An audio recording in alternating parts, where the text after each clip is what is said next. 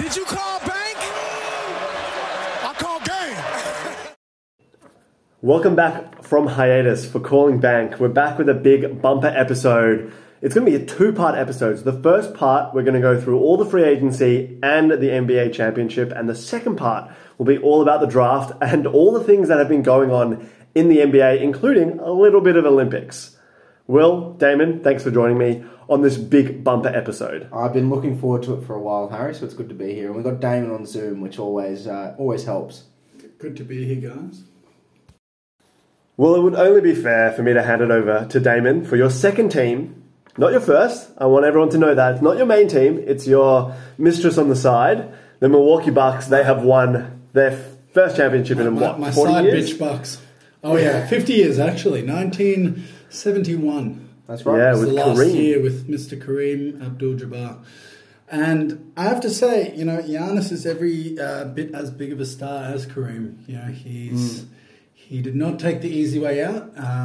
You know, people may say that the Bucks had some injury luck, but, you know, Giannis had what could have been a very nasty knee injury, you know, that he played through.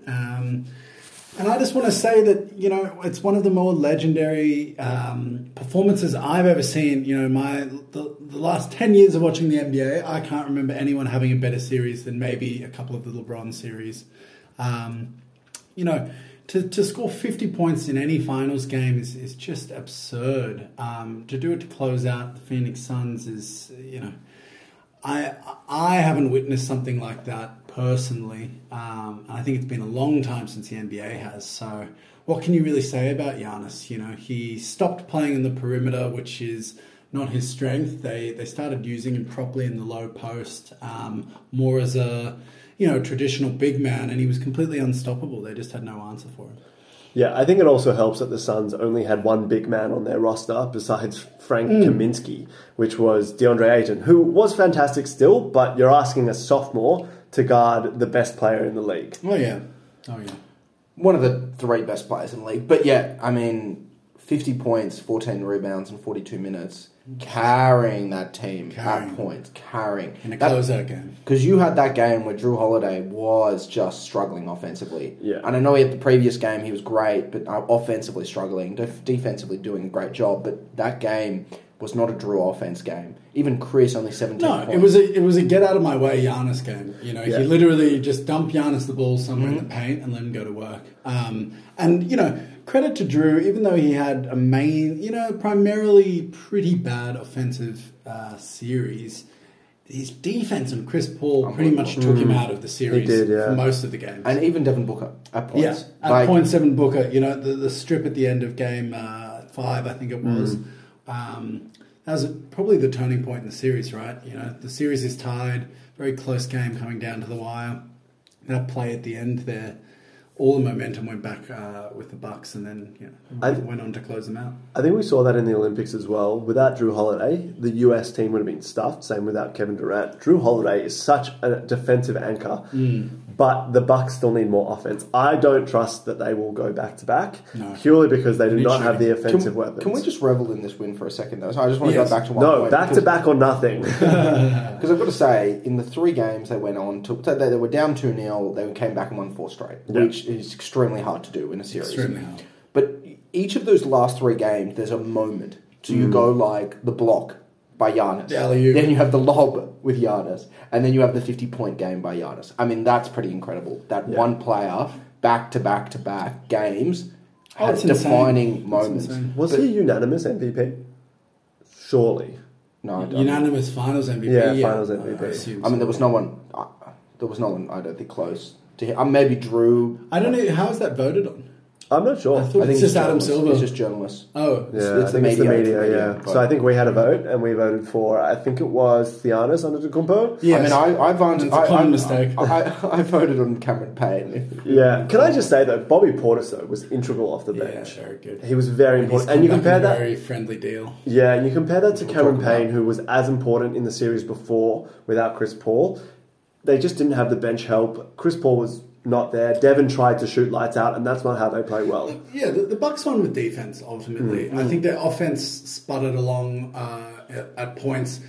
As you said, you know, the Bucks this year need a lot more offense. I don't even think it's really offense. It's just purely shooting. Chris Middleton, if he's the only ace shooter on the roster, you know, it's probably not enough when you've got non-shooters like Giannis. And we can talk about free agents with the Bucks, and I'm happy to go through that because I think they actually did a pretty good job upgrading their team, especially that bench, with Bobby's amazing deal as well, which is one of the signings of the season. For me, you know, the Bucks literally went to a seven-man roster without DiVincenzo there. When you had Pat Connaughton and you had Bobby, and I mean, you saw Jeff Teague literally play 2 to 5 minutes. Jeff Teague was unplayable. He made a very funny comment. He's like, I'm literally that kid in class who got an A+ on a group project for doing nothing. Yeah. It's like, yes, you did, sir. That's right. I mean, to be fair, the Suns went to an 8-man rotation with Cam Johnson, Frank Kaminsky, who was the backup big, who actually was pretty decent at points. Okay. Cam Johnson was quite good. And Cameron Payne as well. But really, what we said about the Bucks and what I really like about that is they showed that as a team, even without Giannis in that previous series against the Hawks, they won. And they found a way where I feel as though if Giannis gets injured and you got Bledsoe there, they don't win. No way. And it really, the Bucks in the previous offseason, we said they had to upgrade the point guard position. Yeah. Who are the two players? Jrue Holiday or Chris Paul?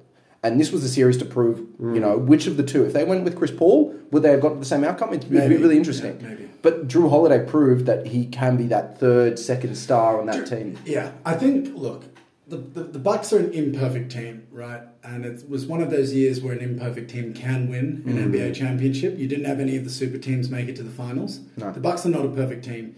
Giannis is an amazing player. He has a good supporting cast. You know, Jrue Holiday is probably the best or the second best perimeter defender in the NBA. Chris Middleton's kind of that everyman, you know, ace shooter, can kind of play off the other two.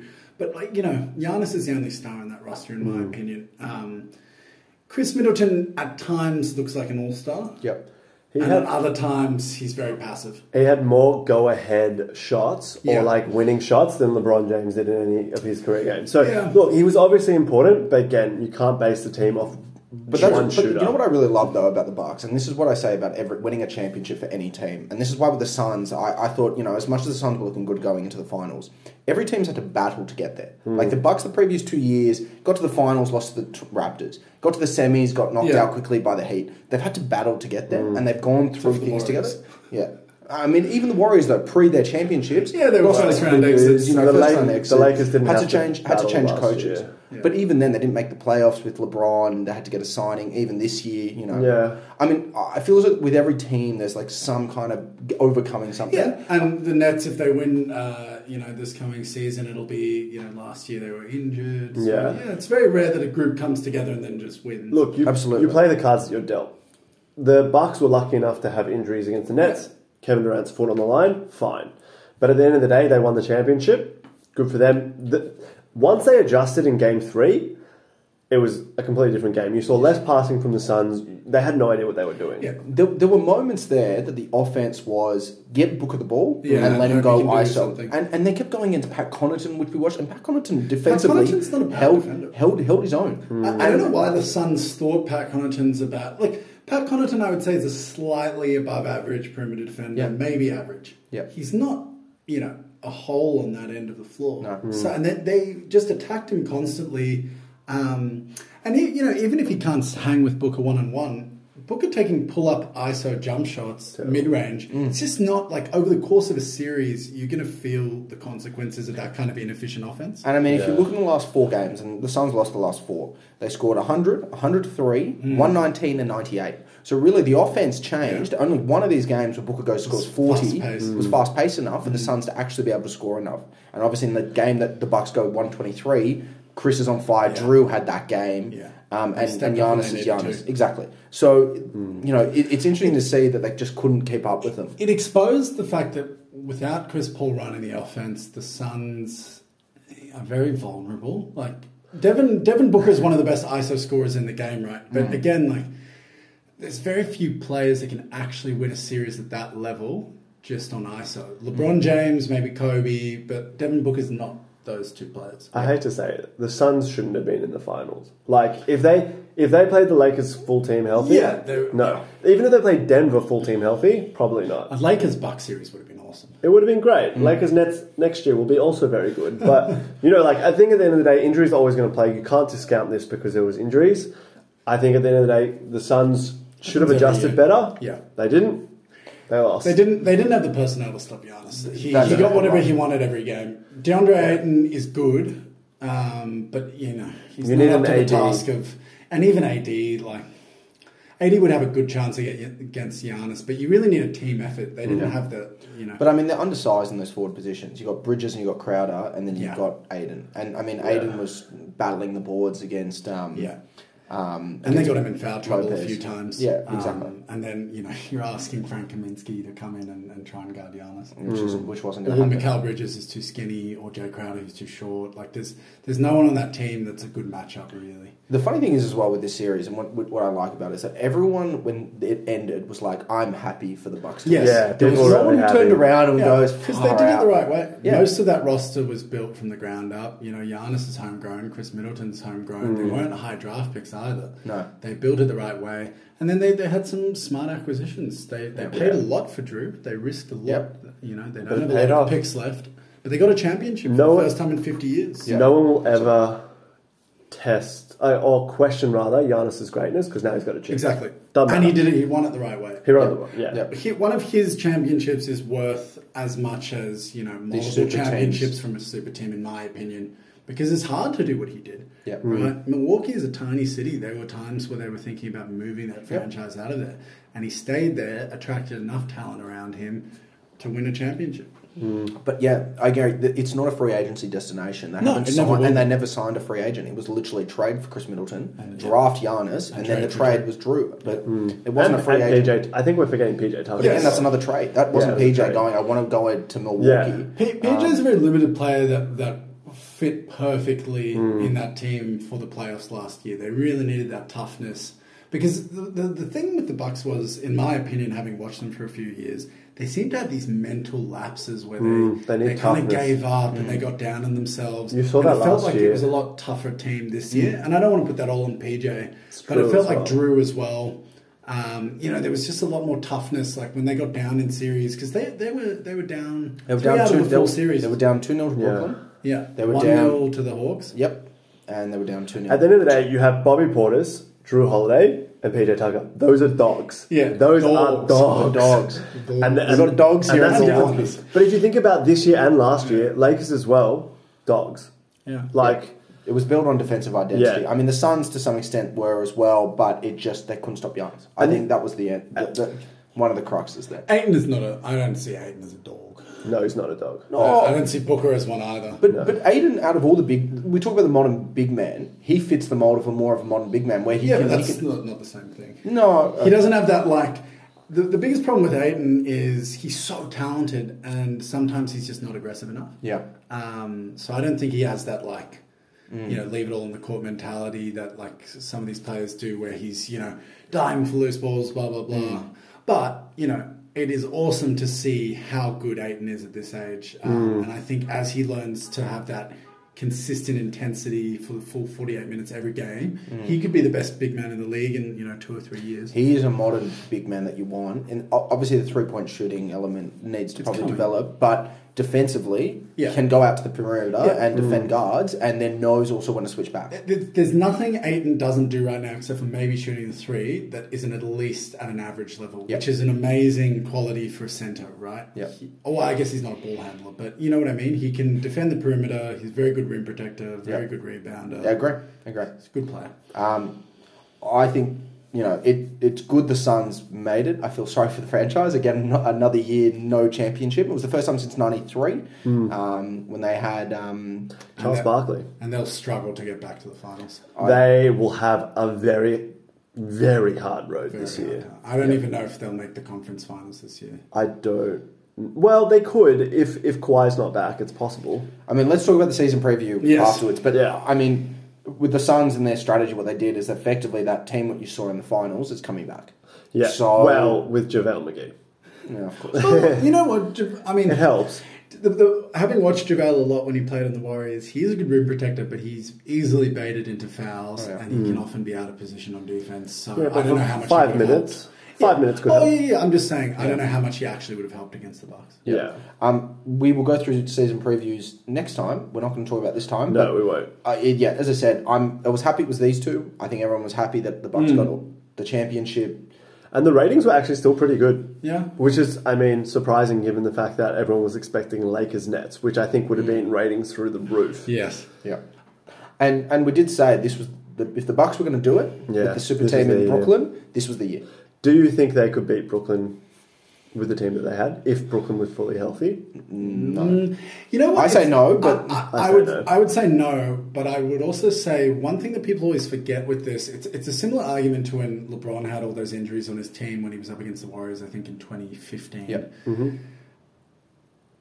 In a sense, obviously, like having injuries to your stars is bad, but when you have the best player in the world, who was LeBron at that time and who is probably Kevin Durant right now, it's like, is taking the ball out of his hand a good idea?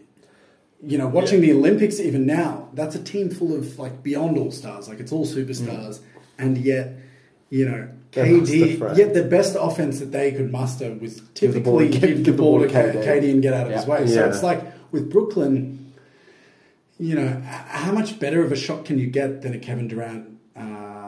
ISO. It's hard. But I definitely think if at least one of their stars were healthy, they probably would have beaten the Bucks. Yep. Yeah. Yep. They almost beat them with just KD. Yep. The corpse of James Harden, man, he was bad those two games. Well, he couldn't barely run. Yeah, he couldn't run. Yeah, I know. He was just there to pass the ball and spot up shoot. Yeah. But his defense was so bad. Yeah.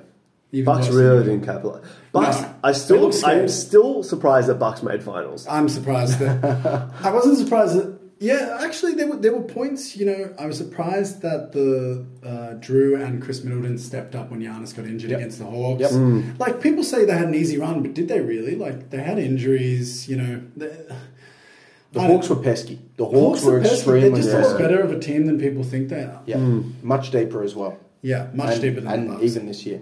But I have to say with the Hawks, I think at the beginning of last season, we kind of thought they would be a good team. They made a lot of acquisitions. Last season, look, you didn't think they'd beat Philly. They were pretty close to making the finals. Yeah, you know there was a chance, and they're going to be up there again. They're a young team. I think it's good to see a team with two traditional big men and a point guard that can make use of both of them. Mm-hmm. And I say traditional in the sense that you know John Collins has the size to play both 4 and 5, and then Capella's obviously. Mm-hmm. A big boy. It's nice. I like their team, how it's constructed. It's deep. They've got a lot of different ways they can run it. Trae Young kind of makes everything work there. He needs to be a lot better with his decision-making and his defense, but, he's pretty young. I think he'll always be... The problem with Trae Young is he's kind of like a little player where... You know, Curry managed to get himself, like, average on the defensive end, right? Mm. Lillard has always been below average. I think, like, Trae Young is a step below that even. Like, he's very small. Yeah. He's... out of position often, he gets lost on that end. Like, if they ever want to win a championship, he'll need to become, at least slightly below average. Mm. He can't be a gaping hole on that end. No. And we will talk about the Hawks later. NBA draft. Draft or pre-agency? I guess draft came first, didn't it? Draft came... If we're talking about periodically, we're saying first was the NBA championship, which congrats to Damon. What I do like, though, here, the trend, if we continue the trend, Lakers, Bucks with Damon... Blazers? What about the Blazers? Next in the championship. Oh, no. Yeah. No. Sorry? I'm just trying to follow. You think the Blazers have a chance? Well, I'm saying if you got your win, Damon got kind of... They were pretty good in the playoffs this year, though, the Blazers, weren't they? They were good. Harry, please. Harry. Maybe you need to find another Eastern Conference team and just go with it. Let's start with the draft. Yeah, let's start with the draft. Congrats. Nick's not here, but congrats to the Detroit Pistons for getting Cade Cunningham. Although Jalen Green looked really good. That boy is very good. He's got his chip on his shoulder, like you saw it in that Summer League game. My goodness. He's so athletic. Oh, yeah. Disgustingly athletic. I was saying it to Will earlier today. I was watching some Jalen Suggs highlights. Also very good. Oh, reminds me of Russell Westbrook. Just explosive. Just so explosive. So that's what I was going to say. Like, I thought I'm going to probably start with biggest surprise for me in the draft. I thought there were two. One was Jalen Suggs falling out of the top four. Yes. So he was meant to go the fourth to Toronto. You thought that could be the Lowry replacement. Taking Scotty Barnes is... You know, the interesting thing with the draft is you never know until years later if teams made the right decision. I just thought it was a surprise because everyone was saying top four, these are the four, and then all of a sudden Scotty Barnes gets there in that fourth. He's such an elite defender, though. But do the Raptors need an elite defender? They need shooting. They got another OG Anunoby, basically. It's like, again, they must have seen something in him that says that he can be a decent offensive player. Or this is telling you that there's a Siakam trade in the works. Which, but Siakam's their only shooter. Wow. No, I mean, you've got Fred VanVleet. He's a very good shooter. Goran Dragic, I guess, is starting a point guard now, given the signing trade. Yeah. The Raptors are rebuilding. I think they're going to trade Siakam. Probably. And we can get to that, but I think they'll trade him. That's more free agency talk. That was a surprise. And I thought the other biggest surprise for me was Josh Giddey. Oh, yeah, number six pick. Number six. I mean, they were talking about Memphis taking him at number 10. He was talked about 14, maybe 12 with San Antonio, New Orleans, but he ends up 6. And I think OKC is a really interesting place to be because he's going to get lots of minutes. Mm. He's going to be saying how you're going to work with Shai Gilgeous-Alexander, which is going to be the big thing. They can both play off the ball from what I've seen. Shai Gilgeous, who just got the max as well. Yeah. That could be a very interesting team. You have Josh Giddey at the 3 eventually, Shai maybe at the 2 or the 1. Yeah, it could be a very interesting team. They probably could look for another point guard if they really wanted to. But if you're saying Shai's the point guard... They need more playmaking than shooting. Then you got Lou Dort right now at shooting guard. Anywho, I don't want to go into OKC too much, but I did think that the Josh Giddey pick at number 6 was a surprise given where people expected it to be. Other than that, I thought... The only other one, which I was going to talk about a bit later, was the San Antonio Spurs at number 12, picking a bit early for the youngest player in the draft. It was a weird pick, that one. It was strange. I hadn't heard of him. Josh Primo. Yeah, Josh Primo. I hadn't heard of him. I like Kuminga for the Warriors. Yes. I think that's a good I've been watching Summer League. Yeah, that's what I was going to say. Goodness me, he is as athletic as any player in the draft. So I was going to say draft winners. Mm. And for me, if we're going to talk about Kuminga, great. I had Warriors as one of my draft winners. Yeah. And the reason I say that is I think they got value at both number 7 and number 14. Jonathan Kuminga could be one of the best players that come out of this draft because of his athleticism. Yeah. He's raw. I don't know if he's ready to get huge minutes, but you can kind of see like the post Wiggins. The thing is for the Warriors system, if you're a player that if you're an elite defender, not that he's elite yet, he's still a little bit undisciplined, but if you're a good defender who makes smart cuts and can hit an open jump shot, and it's the last part that's the concern with Kuminga, but if you can do those 3 things, you can see minutes for their team. Like Toscano. Yeah. I think they're not bench, that talented that he can't get minutes. Their bench got a lot stronger with these two, because Moses Moody at number 14 was a really good pick because he is 3 and D, as you would say. A lot of people thought he'd go top 10. Exactly. And I thought that was... you could have put Moody at number 7 and people would have been like, okay, I kind of get that. So to get 2 picks, number 7 type picks with 7 and 14... They got 2 top 10 talents, and Kuminga might prove to be a top 5 talent. He's more of a project. Yeah. But, I don't know, he's looked good. Yeah. I think also the Warriors easily could have traded it, and I think... They could still. I don't think they will. I think they probably will trade Wiseman.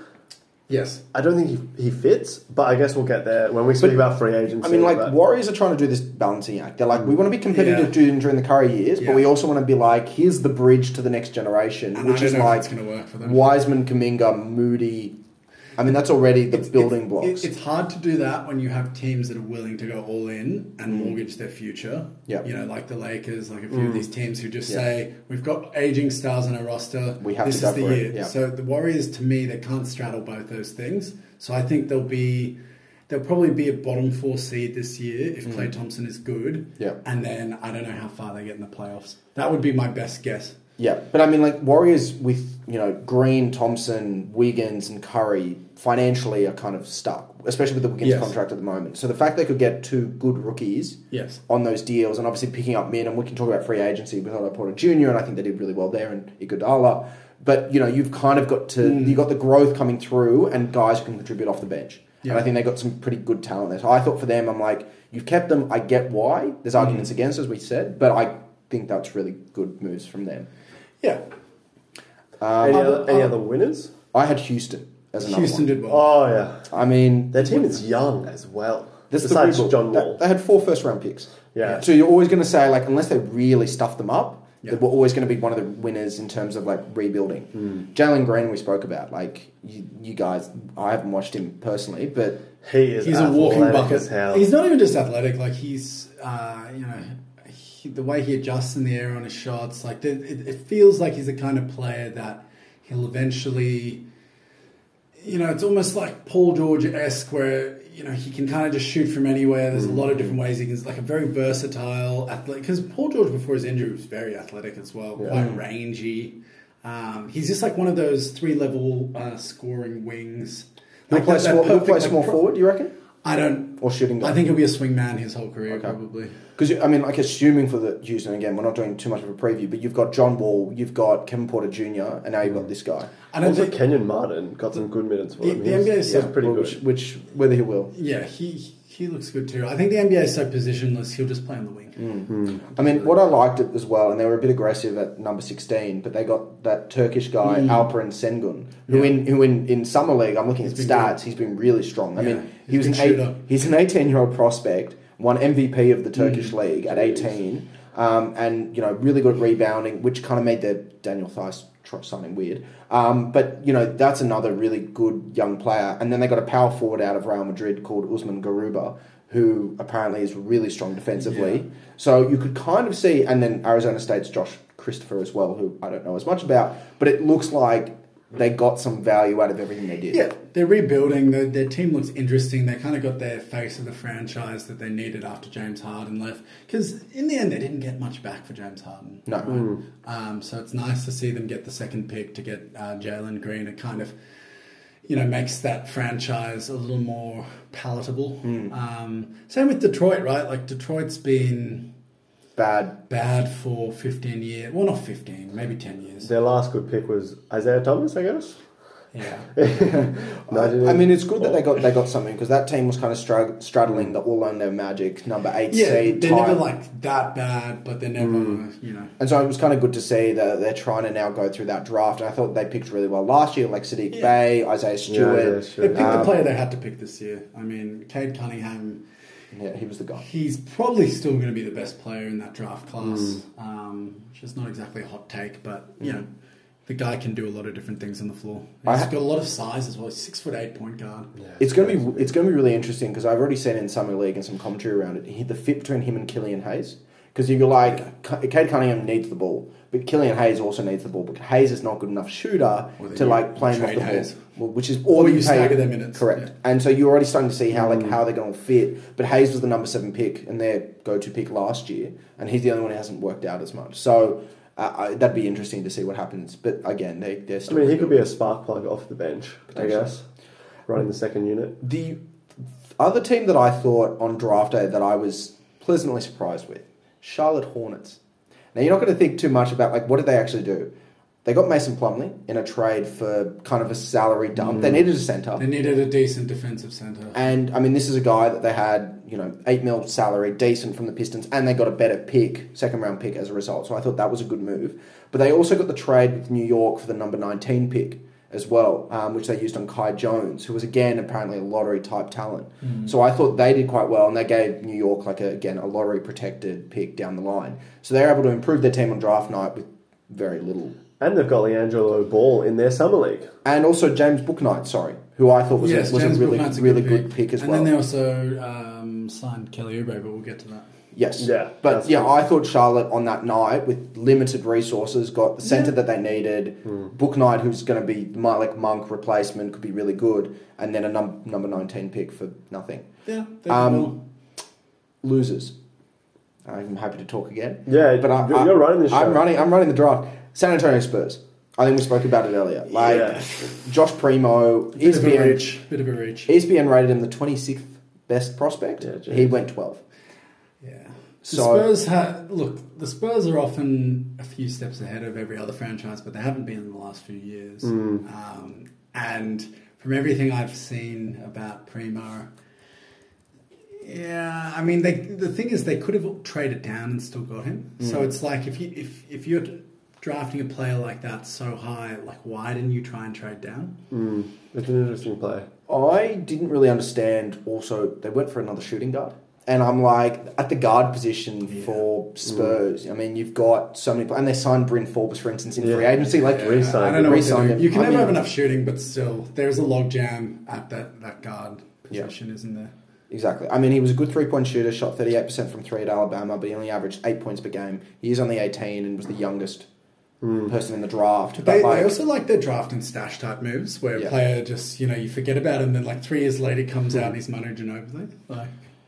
The Spurs are known for that kind of strategy. Yeah, I mean, I thought there was like Moses Moody, for instance, available. Bouknight was available at the time. I thought they were better. It was a surprising pick, and it didn't really make sense for what they needed, which you'd assume they'd go more forwards or maybe another centre, which, I mean, they've signed the Aussie instead, which is good. I thought New York was the other loser for me. I mean, New York went into that draft with the number 19, number 21 pick. I don't know what they were doing. I don't know what they were doing, but they traded the 19th pick away for another future lottery protected pick, which could be worse, and then they moved back from 21 to 25. They obviously didn't like anyone who was in the draft at that point. Yeah, that's what that says. I mean, it's strange. I mean, obviously the free agency. But signing Kemba.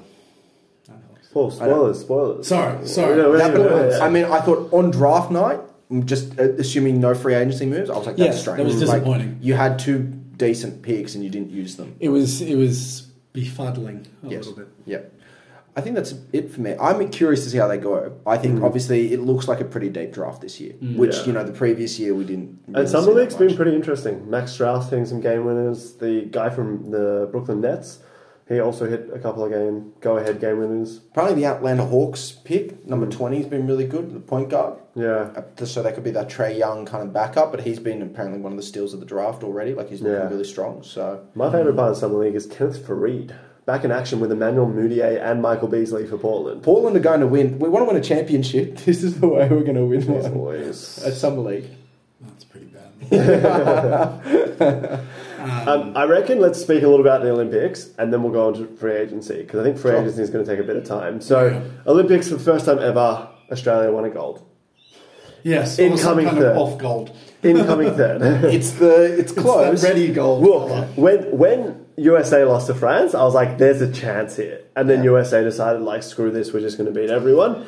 And if we had played France or Slovenia, I think we could have gotten into the gold medal match. Yes. Yep. But I think, to me, and we were a little bit biased, obviously, Australia, to me, looks like the second best team in the world right now. Yes. And that's without Ben Simmons. So. Yep. Yeah, and without Aaron Baines for pretty much the entire... a toilet accident. I feel as though us versus France... Us versus France would be a really good game. Yeah. And I think the thing that we would have struggled with was obviously the rebounding battle with Gobert, because we had Baines, but then he was gone. If we had Baines still... Yeah. Different story. And I don't think Landau and Kay would have offset that against Gobert, but... Landau's not quite big enough to bang on the boards with Gobert. The pleasing thing about the Australian team, which I like as well, is you kind of can already see the next generation come through. Like, I think Dellavedova looked done and dusted. Yeah, but Paddy Mills and Joe Ingles could still be there for 3 years. But what I like is you kind of see the transition, because already we spoke about... start Matisse Thybulle, for goodness sake. He was so good. He did start in the last game over Delhi. Matisse was very good. Yeah, he was great. But the fact that we have him, he's only 23, 24. He's going to be there for the next... And Josh Giddey will probably play in 3 years as well. Josh Giddey's again. Josh Green from the Dallas Mavericks. Who, when he came on, looked pretty good. Dwop Reith. Hopefully Ben Simmons. I don't know. Look, I was really happy to see Australia. I think we were entertaining to watch. Us beating Spain, I think, was also... Oh, we didn't beat Spain. We beat Argentina, but no, we beat Spain as well. They were in our group stages. We beat America at some point. No, we beat Germany. We beat Italy. We beat Nigeria. Oh, damn! Argentina. Did we beat Spain in the exhibition matches? No, we never played them. No. Sorry, Harry. Strike it from the record. Goddamn. Listeners, please disregard. Look, I thought we looked really good. I don't think we really were challenged particularly much, except for USA. I mean, even then, like. I remember we were all talking at the time. Australia up by 15 during the second quarter against the US team. And, I stand by what I said. Yeah, I mean, Damon had the call of the game saying, just watch. I said it would be tied at halftime. I think they were up two. They were up by 2 or 3 at halftime. Look, USA should have won. They didn't look great, but also like... But in that game against Australia, it literally was the KD show offensively in the first half when they weren't looking great. And Jrue shutting down Paddy Mills. But Paddy Mills also was the top 5 player in the Olympics. Yes. 42 games in the bronze medal match. Was amazing. was amazing. Incredible. I mean, we were kind of lucky as well that Doncic looked a bit cooked with that wrist injury. Yeah. But this is the problem with Doncic and all of his teams. It's too Doncic focused. Yeah. It's like, you know, it reminds me of how LeBron teams used to be. So I think the Aussies did a good job of double teaming him when necessary, trying to take the ball out of his hands where they could. Just trying to get anyone else to beat him. Exactly. You just let the rest of Slovenia, who are not bad, but they don't really have any other like ace players on their team. So I think it was a much easier matchup than if they had to play France. But well done to the Boomers. Yeah, no, it was really good to see. For Patty. As I said, I think they've got potential. I know Patty and Joe are getting older. They have potential in 3 years' time to be in Paris. Paddy will be 35, Joe will be 36, but they'll probably be the last one. They'll still be playing. And you've still got, as I said, Giddey coming through. All that matters is that we're not in the same leg as USA. Group stage, fine. Yeah. The only way we make it to the finals game is if we don't have to play USA, because I don't think we can ever really be a proper USA team. I don't think so. But, you know, on paper, the USA, like they did in the World Cup, have to bring a worse team. Yeah. To be... Until Kevin Durant retires, you need someone who can match up with him. The only person we have potentially is Ben Simmons, because Matisse Thybulle, as good as he is, he's not tall enough. The thing with KD is he just shoots over other players. Yeah. So unless you have someone who's almost his height, but KD won't go to the next Olympics. This is his legacy. He's now the all-time leading scorer for the USA Olympics team. It's There's 3 years. Other categories. Isn't he 33? He's old. Yeah, but I think he probably will. KD loves to hoop. I think he'll be playing at 40. If they'll have him in the Olympics team at 40, he'd probably KD's 32. Playing. Yeah, so next Olympics will be 35. Yeah, so he can play two more Olympics till 38. How good was Kevin Love in the Olympics? God damn. Poor Kevin Love. Yeah, poor Kevin Love. You know, it's just so interesting. We were talking about this before, to see the US team full of stars, right? You have players like Dame Lillard, like just electric scorers, Zach Levine. You had so many good scorers on that team, and yet it's still devolved into give Kevin Durant the ball and clear out. You know, best player in the world. But then you saw in that second half where Tatum started hitting shots and Booker started hitting shots, and you go, well, you can't beat this team. No, but I think Kevin Durant could have beaten any country by himself. Yeah, which is crazy. If you put KD on the Boomers, it's a different. Yeah, we win. That's an interesting question. Does KD on the Boomers beat the rest of the US team? I think so. I think almost yes. I think yes. It could be yes. What is interesting, and a comment that was made quite a bit through the Olympics, is that the other countries have started to catch up to USA. USA, they won by an average of 20 or 30 points, whatever it was. But realistically, the other countries have in the men's. In the women's, I don't know if you guys watch any of the female basketball, but my goodness, USA was so much better than every other. Like, it wasn't Australia's the second best, meant to be the second best. Oh, we were awful. We were awful this Olympics, and I think the Liz Cambage thing really ruined us in that regard. But yeah, USA in women's, by far the best. In the men's, I do think the other teams are getting better because you're starting to see more internationals now play in the NBA, which you never saw previously. Yeah, like Doncic is a top 5 player and he's playing for Slovenia, who probably Jokic was MVP. Yeah, Serbia wasn't even in the tournament. So you are starting to see. I mean, Spain have been so strong, and you had the Gasol brothers, and you got Rubio, and you have all them. So. And even Australia's team has gotten stronger because you've now got regular NBA players. But outside of Doncic and Jokic, like Spain, that team's very old. The Gasols are very old. Yeah, but Rubio was insane. Yeah, Rubio. But Rubio always plays well for Spain. Yeah, and Fernandez as well. Because FIBA will suit him more. Yeah. But, I mean, look, not to say that Spain...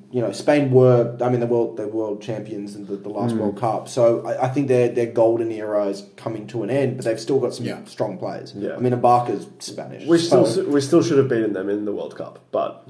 Yeah, let's not reopen old wounds. That's right. I think we should move to the free agency, but I think that maybe we'll leave that for part 2 of this bumper episode, and listeners can tune in next week for all the free agency, because there's a lot to go through. We need to go through the winners, the losers. We need to go pretty much through every single trade that happened. Like we got to go deep.